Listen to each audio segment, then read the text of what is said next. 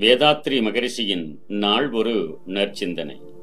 அருள் வெள்ளம் வாழ்க வளமுடன்.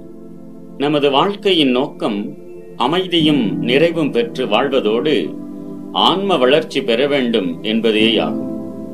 ஆன்ம வளர்ச்சியை முதற் குறிக்கோளாக கொண்டால் பிறவெல்லாம் அற்பமாகவே தோன்றும். மனதை நிறைநிலையில் வைத்துக் கொள்வோம். கடமையின் மதிப்புணர்ந்து செயலாற்றி வாழ்வோம். உண்மையிலேயே ஆன்ம வளர்ச்சியை வேண்டுபவர் சிக்கல்களையும் பிணக்குகளையும் தாண்டி அறிவை சுதந்திரமாக இயங்கவிட வேண்டும்.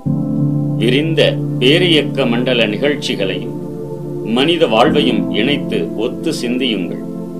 தன்முனைப்பு என்ற திரை கரைந்துவிடும் தன்முனைப்பும் இயற்கை நியதி அறியாமையும் ஒன்றை ஒன்று தழுவி நிலைத்திருக்கின்றன.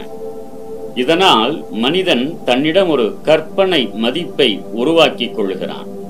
இந்த மருள் கொண்ட மதிப்பை அடிப்படையாக கொண்டு பிறரை ஒப்பு நோக்கும் போது கருத்தில் வேறுபாடுகளும் பிணக்குகளும் எழுகின்றன.